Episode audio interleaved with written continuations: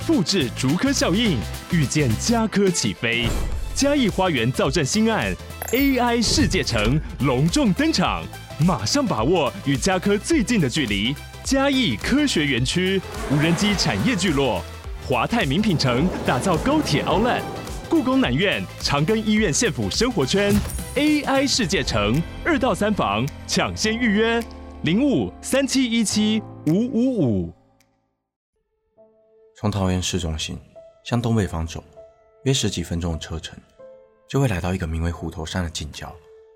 这里被称之为桃园人的后山，因为紧邻市中心，又有着丰富的自然生态。每逢假日，都吸引了不少游客前来健行踏青。但早期，这里不但飙车族盛行，时常有人打架闹事，也因为地处偏僻，成为了许多命案的弃尸地点。有很长的一段时间，沦为治安败坏的黑色地带，更因此传出了不少灵异传闻。大家好，我是希尔，欢迎收看本期的都市传说。今天这一集，就让我为大家介绍桃园虎头山。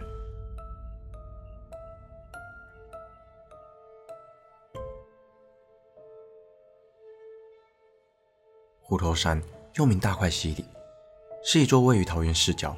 海拔两百五十公尺的山丘，从远处眺望整个山势，外形犹如一头猛虎的背脊，因此得名了一个霸气的名字——虎头山。不过在日治时期，也因为山势的地貌和奈良的春日山相似，而被称之为小春日山。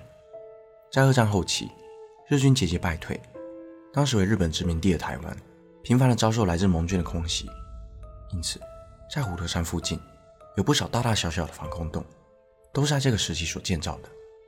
而在二战结束之后，这些防空洞也就此荒废，岁月在这些防空洞的石壁上留下了斑驳的痕迹，加上杂草丛生，也就多了几分阴森的气息。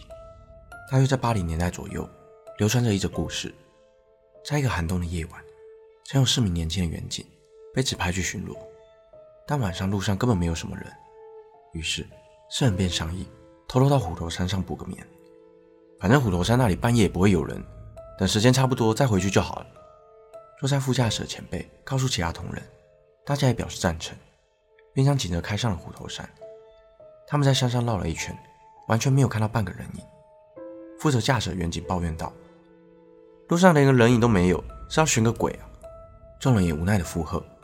突然，前辈开口说道：“哎哎，你等等，前面右转，里面有一个防空洞，把车停进去就不会被发现了。”几人便将车子停在防空洞里，眯上双眼补眠。大约过了一个小时左右，有人听到有东西敲击车子的声音，那声音不是很规律，比较像小石头掉到车子鈑金的声响，便叫醒了前辈。哎，前辈，前辈，好像有人在用石头丢我们的车！哎，被吵醒了前辈，不耐烦地怼了回去：“不要吵啦，这里哪有可能会有人？”于是大伙没有继续睡觉。又过了一段时间。车外又传来奇怪的声音，像是有人用指甲刮车子。那名前面的员警又被惊醒，他开始感到有些害怕，但又不敢叫醒前辈。突然，听到“砰”的一声，伴随着剧烈的摇晃，像是有什么东西重重的跳上了车顶，把所有人都吓醒了。大家立刻下车查看，但车里却完好无损，什么也没有发现。而这声响把大家的睡意都吓没了，便发动了车子，回到了局里。后来有一次，其中一人无意间听到局里其他资深员警在聊天，才知道原来虎头山的防空洞非常的阴，三不五时就有人在里头轻生。这让他想起那天的经历，不由得感到全身鸡皮疙瘩。难道说那天是真的遇到曾在此上面的亡魂吗？这则故事目前在网上找到最早的版本，是在两千零五年发布在 PTT 上的一篇文章，其真实性有待商榷。因为虎头山的防空洞大多都是在地底下，通道口的宽度也只够一个人走进去，更别说把整台车都停进了防空洞。但不论这则故事的真假，虎头山过去确实曾发生过不少非自然死亡事件，也是早期一些重大命案的弃尸地点。一九八七年十一月，在新竹科学园区任职的作业员温女惨遭分尸，就被遗弃在虎头山的枫树村。一九九三年九月，一名卓姓男子。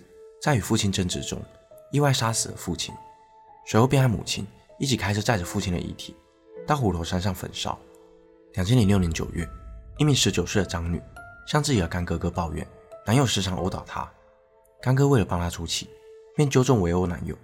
原本只是想要给他点教训，却不小心将其打死，遗体就被遗弃在虎头山上。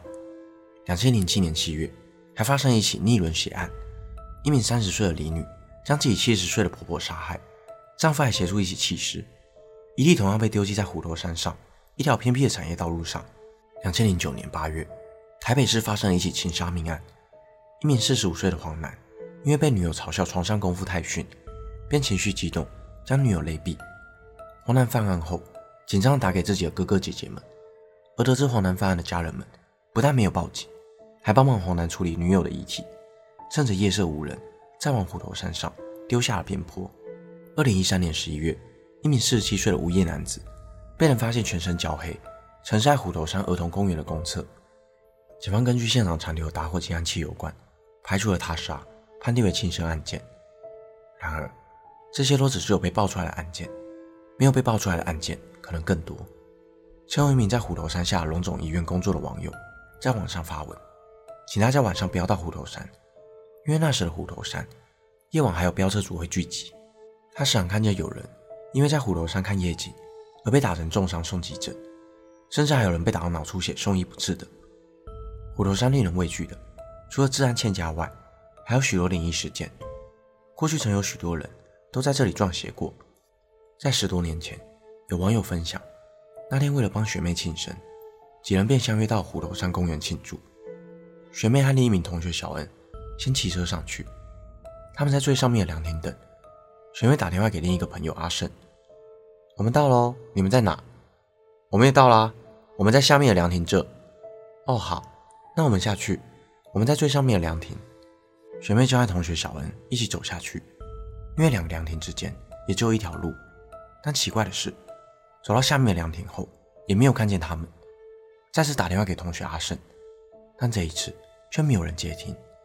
等了一阵子，依旧没有看到人来。且那时的虎头山公园在摊贩收摊后，人潮就少了许多。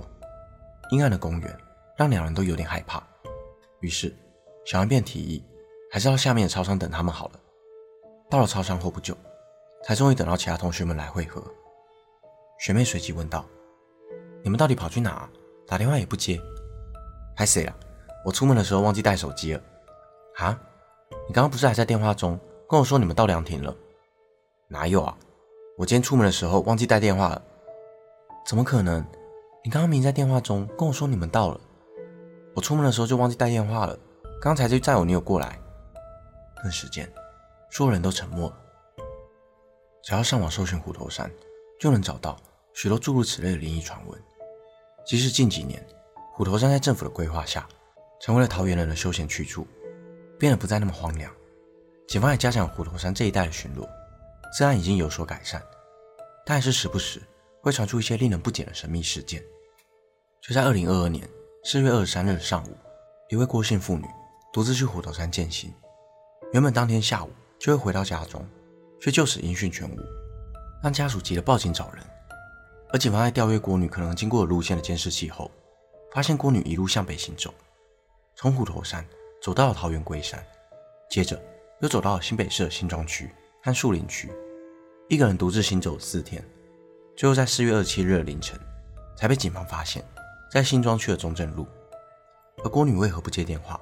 这四天又是怎么解决吃喝问题？依旧是个谜，仿佛就像是有股神秘的力量牵引着她。这些离奇又诡异的事件，都让虎头山多了一份神秘的色彩。本期内容就到这边，感谢你的收看。如果想看更多都市传说系列的影片，欢迎订阅我的频道，也可以点赞支持。我是希尔，我们下次见。